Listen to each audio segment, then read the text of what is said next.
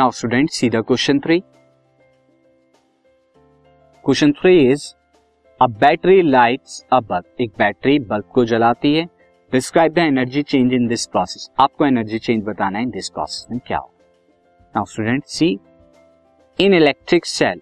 पहले तो electric cell के अंदर जो बैटरी है, electric cell of the battery में chemical energy changes to electrical energy. पहले केमिकल एनर्जी इलेक्ट्रिकल एनर्जी में चेंज हो रही है एंड देन उसके बाद electric energy on flowing through the filament of bulb. Filament of bulb के अंदर जब ये इलेक्ट्रिक एनर्जी जो है मूव करती है तो first change in into heat. पहले हीट एनर्जी में चेंज होगी और देन इनटू लाइट एनर्जी में चेंज होगी.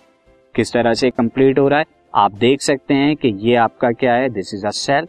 सेल के अंदर फर्स्ट ऑफ ऑल जब आपने कनेक्ट किया, यहाँ से कनेक्ट आप क्या कर रहे हैं, सी अगर मैं यहाँ पर करूँ, आपने कनेक्ट क्या कर दिया, बल्ब को कनेक्ट किया दिस, और बल्ब के अंदर ये फिलामेंट था, this is bulb.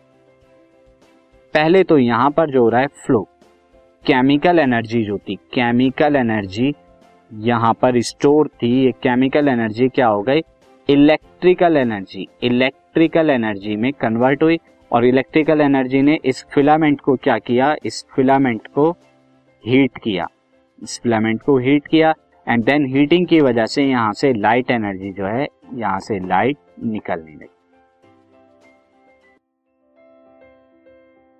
This podcast is brought to you by hub hopper and Shiksha अभियान.